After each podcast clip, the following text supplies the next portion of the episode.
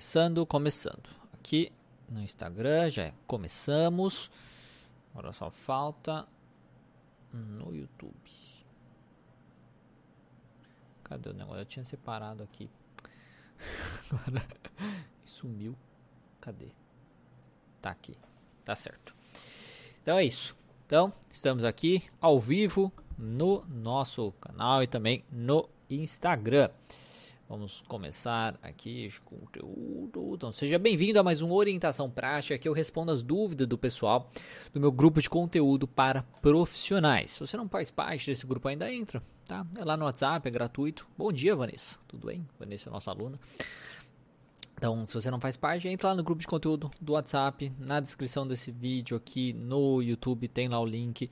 No perfil da bio também tem o link aqui do Instagram, tá bom? Para você participar desse grupo de conteúdo, que aí mensalmente eu mando dúvidas. Eu mando lá um formulário para o pessoal me mandar as dúvidas, tá certo? Então eu ajudo aqui todos a entenderem elementos da TCC que vão te ajudar aí a ter clareza do tudo que precisa ser feito do início ao final do tratamento com qualquer paciente. Grande Gerson entrando aqui. Bom dia, Gerson. É bom dia ainda, né? Isso aí, eu sou o Diego Falco e hoje responderei as seguintes dúvidas: Como ajudar paciente adolescente que vão adolescentes que vão na terapia obrigados pelos pais e não querem estar lá. Já tive paciente que entrava mudo e saía calado. Como lidar com pacientes com muita rigidez em relação a pensamento e comportamento? Mesmo com questionamento socrático, sugestões, ele se esforça muito para retornar ao seu estado inicial. Como trabalhar a saúde sexual do homem, disfunção erétil, ejaculação precoce. Isso aqui o Gerson vai querer escutar. Dismorfia peniana e tudo mais. Então, que técnicas e exercícios cabem nesses lugares? E como a TC vê a homossexualidade? Como ajudar o paciente dessa população a superar a rejeição? E como ajudar quando o paciente adulto pede para ter uma sessão com sua mãe para que dialoguem e se escutem? Como fazer essa mediação? Então, vamos lá. Então, depois de responder todas essas questões, eu vou abrir para tirar as dúvidas ao vivo, tá? No YouTube você pode ir mandando aí no chat e no Instagram você pode enviar um balãozinho com sua com interrogação aqui com a sua dúvida. E aí eu vou respondendo por ordem de envio.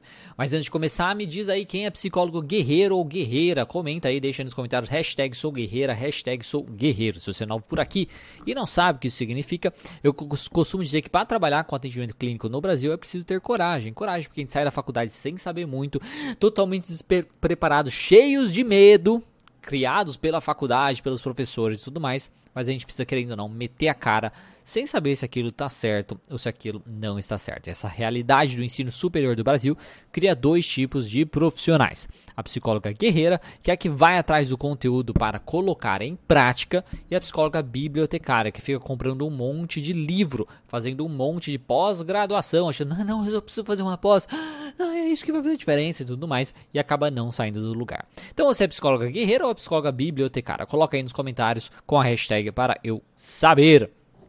Então é isso aí. Vamos. Deixa eu só ver aqui. O Jair falando que está se matando de, de, de risadas de, ou de. Não sei. Mas é isso aí. A Vanessa aí, guerreira, muito bom. Isso aí. Vamos começar então respondendo as dúvidas. Vamos lá. Primeira pergunta então: Como ajudar o paciente adulto quando o paciente adulto pede para ter uma sessão com a sua mãe para que dialoguem e se escutem. Como fazer isso? Né? Como fazer essa mediação? A primeira coisa que eu acho que é bacana falar é a importância da comunicação. Né? A comunicação ela é tudo na nossa vida né? e nos nossos relacionamentos, nos mais variados relacionamentos que a gente tem, com amigos, com familiares, com relacionamentos amorosos. Deixa eu só ver aqui uma coisa no. Na, na, na, na, na para eu ver aqui. Isso, aí facilita. Fica, o áudio fica melhor no YouTube. Então, enfim. Então, é, é, a comunicação é essencial. Tá? Quando nós não temos uma boa comunicação, a coisa fica muito bosta. Todos os relacionamentos acabam sendo prejudicados quando nós não temos uma boa comunicação. E, infelizmente, a maioria das pessoas não está disposta a escutar o que os outros têm para falar e estão sempre aí buscando confirmações para suas próprias ideias. Infelizmente, é isso que acaba acontecendo na maioria dos casos. E também Isso em qualquer tipo de relação. Na relação aí de amigos, né, de amizade, relação social, na relação eh, de trabalho também isso acontece, na relação familiar, na relação também amorosa. Tá? Então, infelizmente, as pessoas não estão dispostas a escutar o que o outro tem para falar. Eles ficam ali matutando, quando estão numa conversa, por exemplo, eles ficam matutando em como que eles vão se defender, em como que eles vão provar o seu ponto, em como que eles vão convencer o outro, coisas nesse sentido, ao invés de escutar o que o outro tem para falar. Infelizmente, a maioria dos casos é, funciona dessa maneira. Isso é muito complicado porque a, a comunicação é importantíssima. Uma boa comunicação previne guerras, tá? Uma má comunicação causa guerras. Né? Então isso é uma coisa muito complicada. Então, um local neutro, né, vamos colocar assim, que a, a psicoterapia, aquele ambiente, é um local neutro, mediado por alguém também como um terapeuta, pode ajudar a pessoa a sair de uma posição aí defensiva e ela ser guiada para interpretações mais próximas do que o outro está falando. Porque quando nós estamos aí nos comunicando com os outros, nós temos as interpretações do que o outro está falando. Ah, porque você. Então você quer dizer isso. Então você quer dizer aquilo. Tem uma. uma é uma entrevista muito famosa do Jordan Peterson, né? Que eu acho que foi até um dos motivos que ele ficou bem famoso. Com uma é, repórter lá do, do Reino Unido, famosa também. E era justamente isso. Então ele falava alguma coisa ela como falava assim: Então você quer dizer que. Então você está falando isso? Ele falava: Não. Não é isso que eu falei. não é isso que eu quis dizer. Então, isso é uma coisa muito importante, tá? A gente entender exatamente o que o outro está querendo dizer é muito importante para uma relação saudável, para uma interação saudável. E aí esse ambiente do, do, do consultório pode ser muito bom para isso. Então, assim, respondendo a dúvida, né? Como fazer essa mediação onde o paciente tá, quer trazer a mãe para a terapia para que eles consigam se dialogar e se escutarem, de certo modo. Então, na sessão, a primeira coisa, quando estiver com os dois ali, né? É, precisa definir muito bem os objetivos e as regras daquele, daquele momento, daquela, daquela, daquela sessão e tudo mais. No caso, os objetivos é tipo, por que, que eles estão ali? Os dois precisam estar ter muito claros aí os motivos deles estarem ali, para que eles tenham a disposição para isso. Porque se o objetivo de estar ali é totalmente diferente, né, um do outro, já, já começa errado de certo modo, porque o outro talvez não vai ter tão não vai estar tão disposto aí a mudar alguma coisa, a ficar escutando as coisas e por aí vai, tá? E as regras também é muito importante no sentido de deixar o outro falar. Quando você vai fazer uma mediação, vai ter aquela troca, né? Então um fala, depois o outro fala e por aí vai. Então isso precisa ser muito bem definido para não ficar falas atropeladas e por aí vai. Depois nós vamos buscar a confirmação que todos estão de acordo com esses objetivos e com as regras. Então deixe claro quais são os objetivos e as regras. Busque a confirmação, tá todo mundo de acordo, entendeu? Faz, ah, ok, beleza, então vamos lá. Aí você pede para o paciente falar o que, que ele quer falar. No caso aí para a mãe, né? De, da maneira mais clara possível. Então ele vai tentar falar da maneira mais clara possível o que ele quer falar. Eles feito isso, né, depois de ele ter explicado, você vai virar para o outro, no caso a mãe, nesse, né, nesse exemplo aqui, e pedir para essa mãe explicar com suas próprias palavras, tá? Explicar com as suas próprias palavras o que ela escutou. Então o outro precisa falar o que ele entendeu, o que ele escutou ali daquele, daquela fala, né, do paciente, por exemplo. Tá, então fulano falou isso, isso, isso, isso, isso, né? Que, que você escutou? Fale com suas próprias palavras o que, que você escutou da fala dele. E aí você vai pedir, então, é, uma confirmação do paciente. É isso mesmo que você falou? É isso mesmo que você está dizendo? Ah, porque ela entendeu essas coisas aqui. É isso mesmo que você falou? É isso mesmo que você está dizendo, né? Nessa, nessa situação. Então, você vai confirmar com o paciente. E aí, se o paciente confirmou ou não confirmou, né? Aí você vai investir a partir é, disso, né? Então, pedir para ele explicar de uma outra forma e ver até o outro entender. E depois você vai perguntar então para o outro como que ele se sente, no caso a mãe aqui, como que ela se sente sobre isso, sobre essa fala do outro, depois que entendeu, depois que realmente entendeu, Né? Primeiro você precisa fazer com que ele entenda, que seja muito claro o que o outro está falando, entender aí por que, que o outro não está entendendo também, se é um viés, se é falta de explicação, se às vezes o paciente não tem uma capacidade muito boa de explicação. Aí você precisa ajudá-lo com isso. Ah, então você quer dizer isso? Ou qual outra forma de explicar isso que você está falando? Tá orientando dessa maneira. Depois que entendeu, não, realmente, então eu quis dizer A e o outro entendeu A. Perfeito, não entendeu B, não entendeu C, Z, nada. Eu falei A, ele entendeu A, beleza. Aí a gente vai para a questão dos sentimentos.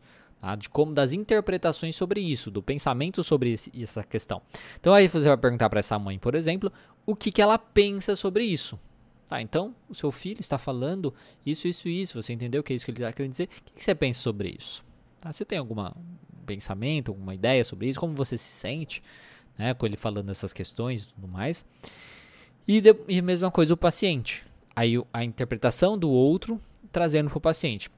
Sabendo que ela fica dessa maneira quando você fala isso e tudo mais, como que você se sente? O que, que você pensa sobre isso?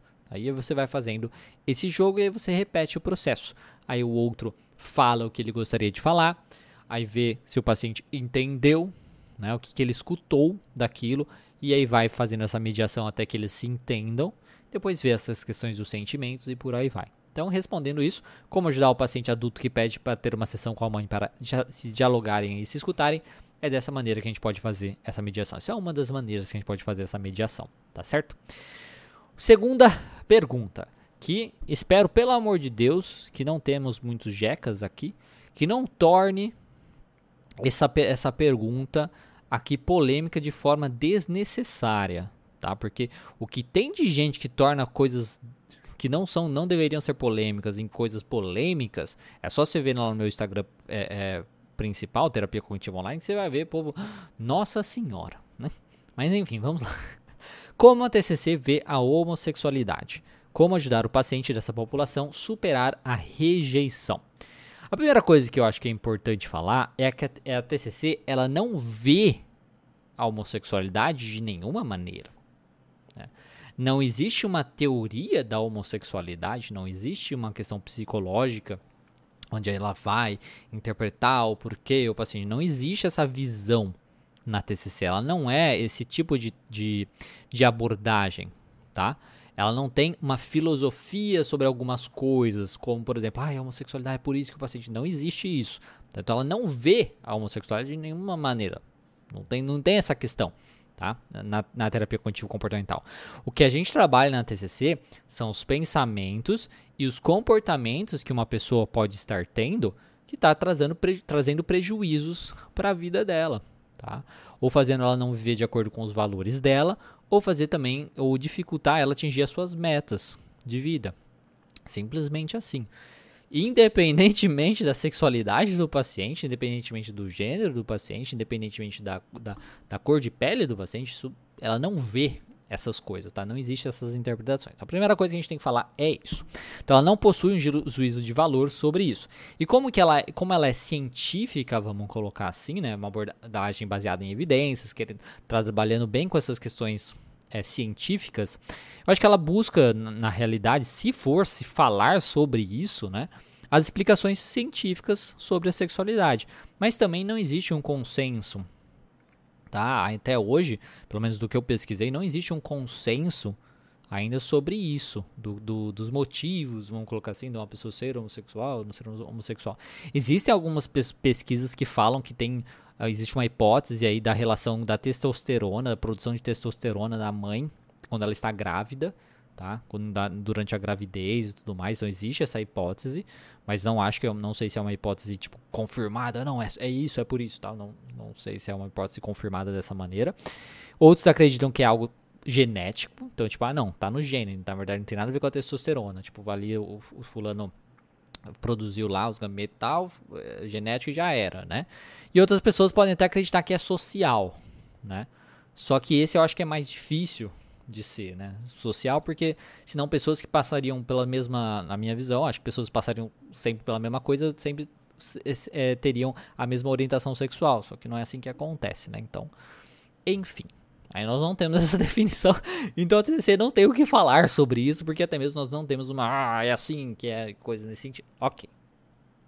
Falado isso, a questão aqui é que nada disso importa, tá? Não importa os motivos da pessoa também, né, é, é, ser homossexual, não ser homossexual, não importa nada disso. É, o que importa é se, no caso, se a gente está falando da sexualidade em si, é se a sexualidade afeta a vida de alguma maneira, a pessoa de alguma maneira negativa, a pessoa. Nós não temos o controle, nós não temos, não temos como ter, né, o controle aí do, do que, do que, do, de quem temos o tesão, o desejo, coisas nesse sentido. E ser julgado por quem nós somos é uma das piores coisas que existe. É um dos maiores sofrimentos. Existem dois grandes sofrimentos, eu acho. Quando a gente é julgado por quem nós somos, de coisas que nós não podemos controlar, que nós não temos nenhum controle sobre, né? Então, por tesão, desejo, aparência física, né? Coisas que nós não temos nenhum controle sobre. E coisas que nós características positivas que nós temos também.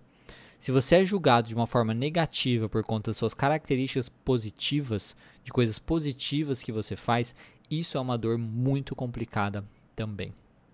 Quando você faz uma coisa boa, quando você tem uma característica que é positiva para você e para as outras pessoas, mas você é interpretado de forma negativa por conta disso, julgado de forma negativa, isso traz muito sofrimento também, tá? Enfim. Então, para ajudar na questão da rejeição, aqui que a gente está falando, né, um paciente é, é, homossexual que foi rejeitado é, ali pela família, questão religiosa e tudo mais, tá? Para ajudar com isso, nós temos que trabalhar muito bem o significado de amar e respeitar. Eu acho que isso é muito importante. Uma questão de psicoeducação mesmo, de questionamento e tudo mais.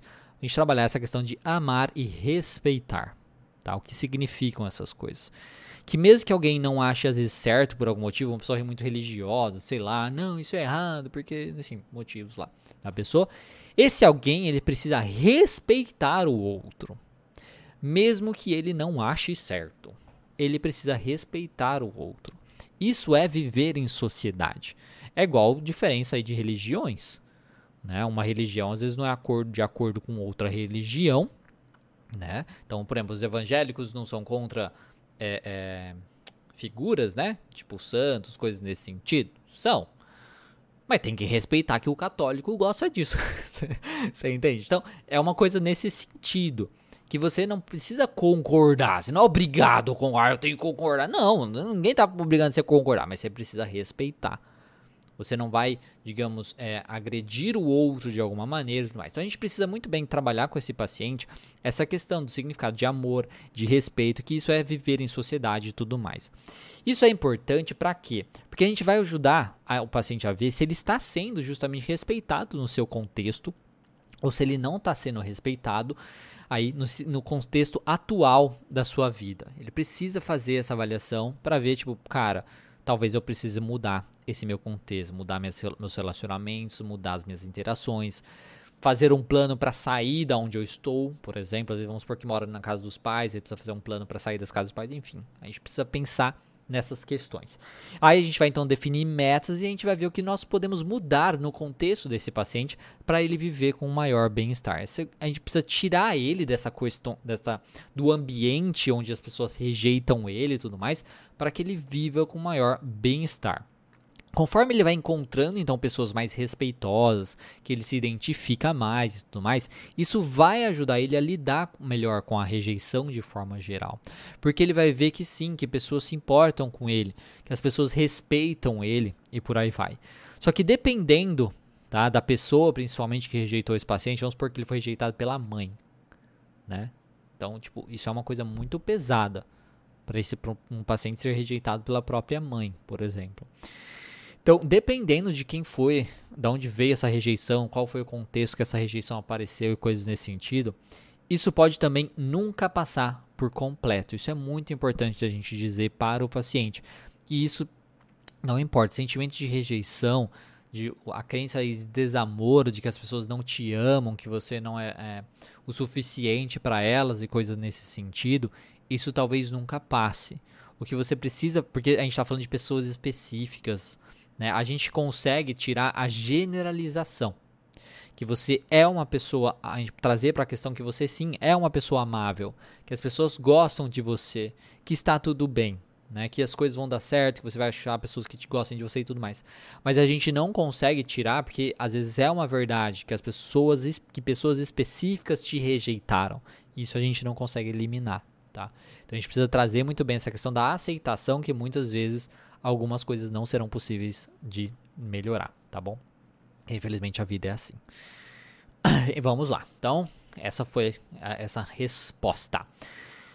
A pergunta, próxima pergunta. Como trabalhar a saúde sexual do homem, disfunção erétil, ejaculação precoce, dismorfia peniana? Que técnicas e exercícios cabem nesses lugares? Olha, eu fiz uma aula sobre isso, no caso a disfunção erétil, na terça-feira. Quem não viu, pelo amor de Deus, o que você está fazendo? Né? Você não assistiu? Porque acho que quem fez a pergunta talvez não viu a aula também, né? Não viu. Eu mandei lá no grupo. Eu mandei no grupo, mas enfim, tava lá. Fiz Tá, tá neste, nesse, neste Instagram e também neste YouTube, nesse canal do YouTube. Tem lá na, na aula de terça-feira eu falei justamente sobre a disfunção sexual. Tá certo? Então, eu fiz uma aula sobre isso na terça, então confira lá no canal e no Instagram.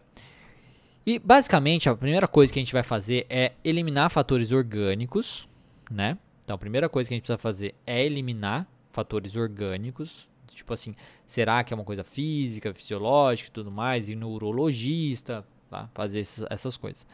Depois, a gente precisa descobrir todos os contextos em que esse problema acontece ou o sofrimento se intensifica.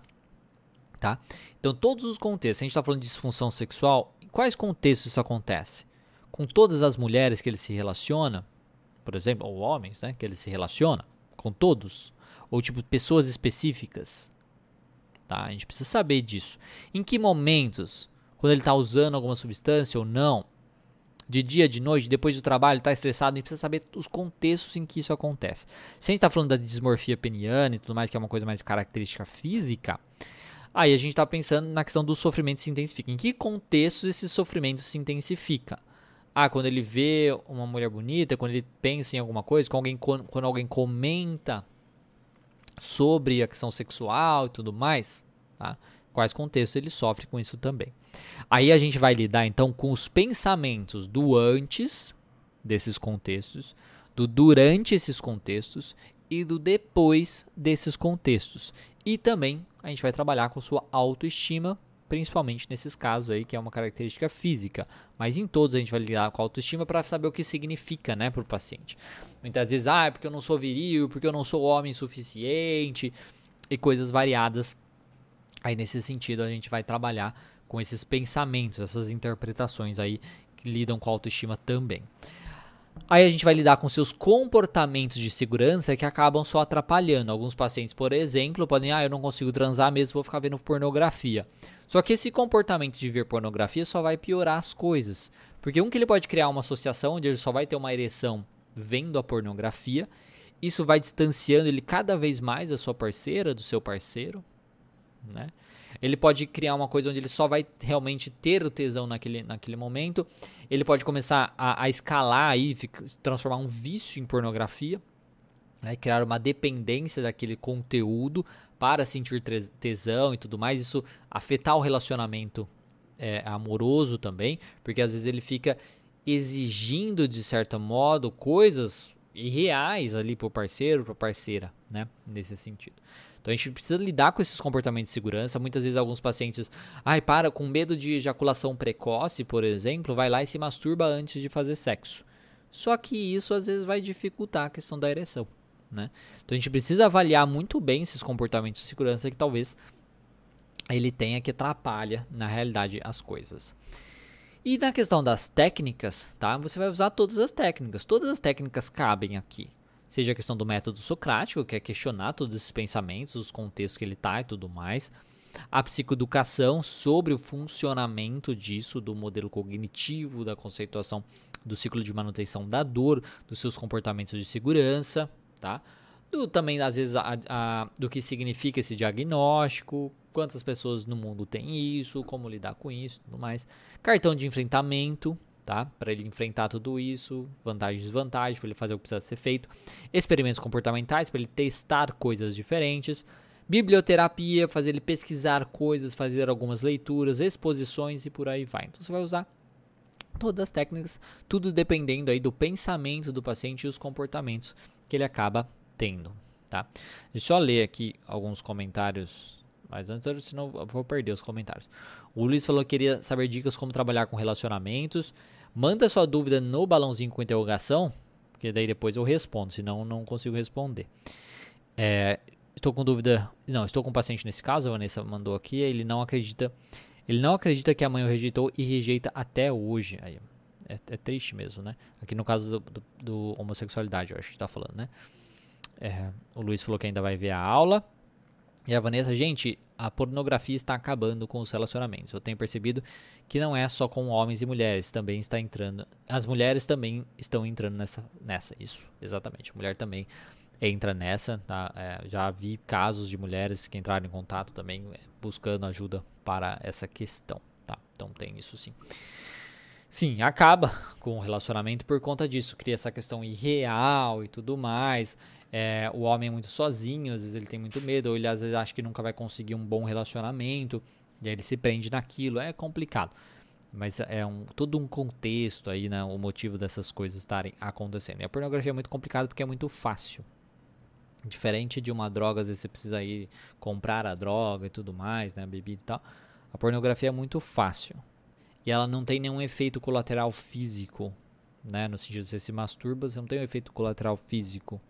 Né? Enquanto a droga você fica mal, não sei o que, as pessoas percebem. Você vai ali, se masturba no banheiro, ninguém vai saber. Né? Então é uma coisa bem complicada.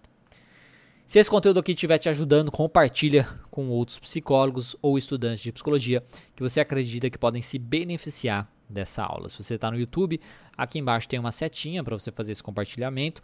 E se você está no Instagram, tem um aviãozinho de papel para você fazer esse compartilhamento. Então clica na setinha ou no aviãozinho para me ajudar a levar esse conhecimento para mais profissionais da psicologia, porque a minha missão aqui nas redes é ajudar os profissionais da psicoterapia a ter mais confiança nos seus atendimentos e assim deixar a psicologia clínica e a TCC mais acessível para todos.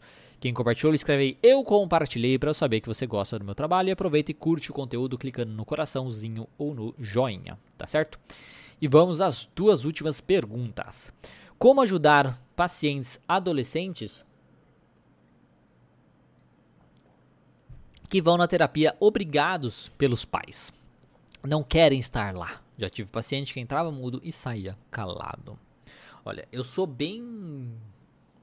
É, eu vou colocar rígido, talvez, bem crica com isso, bem tipo cuzão com isso, sei lá, né? nessa, nessa, dessa, dessa maneira. A primeira coisa que eu acho que é importante que a gente pode fazer aí é pedir autorização para os pais para falar sobre essas queixas. Então, por exemplo, os pais trouxeram o adolescente por algum motivo. É possível que às vezes esses pais mandem mensagem para o terapeuta falando: ah, é porque fulaninho se comportou dessa maneira essa semana, porque aconteceu isso e tudo mais, queria que você falasse com ele sobre isso e tal. Quando isso acontece, é muito importante que a gente chegue para os pais e fale assim: olha, ok, legal, posso falar sobre isso, posso ver. Você, eu posso falar para ele que você me disse isso? Tá? Eu posso falar para ele expressar essa questão.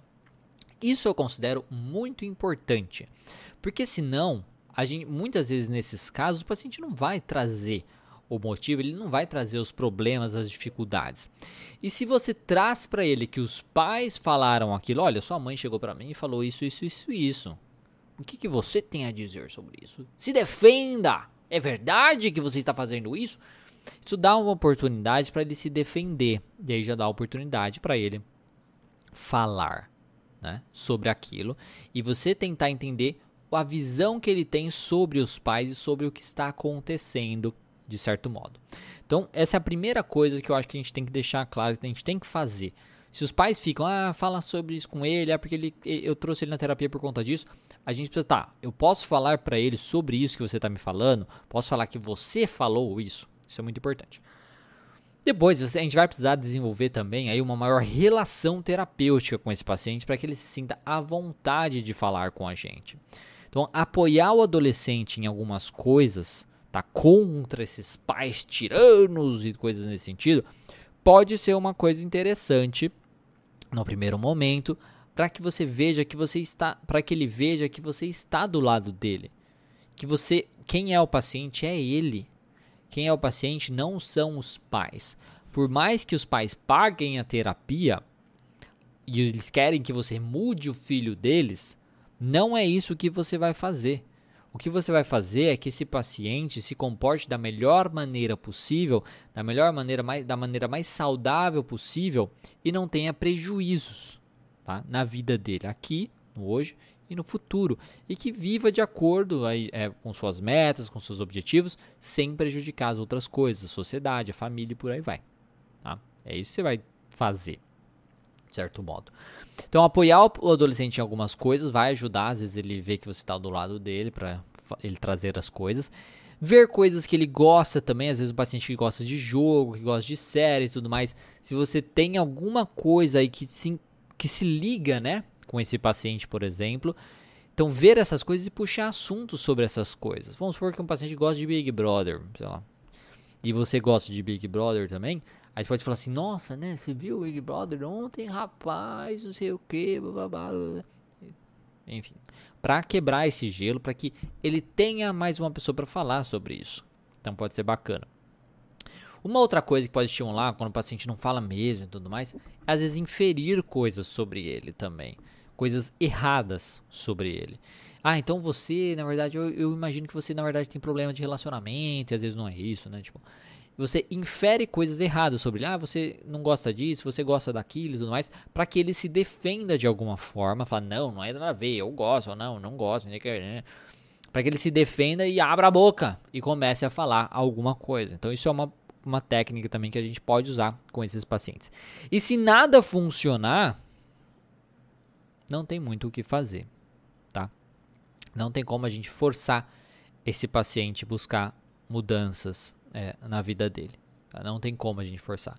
A gente pode ser o mais, sei lá, legal possível. A gente pode tentar criar o máximo de conexões possíveis. A gente pode inferir coisas erradas, mas ele, ai, nada a ver, tal pode falar que os pais vão falar e tal, mas alguns pacientes ainda não vão querer fazer aquele processo. Aí não tem muito o que fazer mesmo. E aí é seguir em frente, às vezes encaminhar para outro profissional, tá?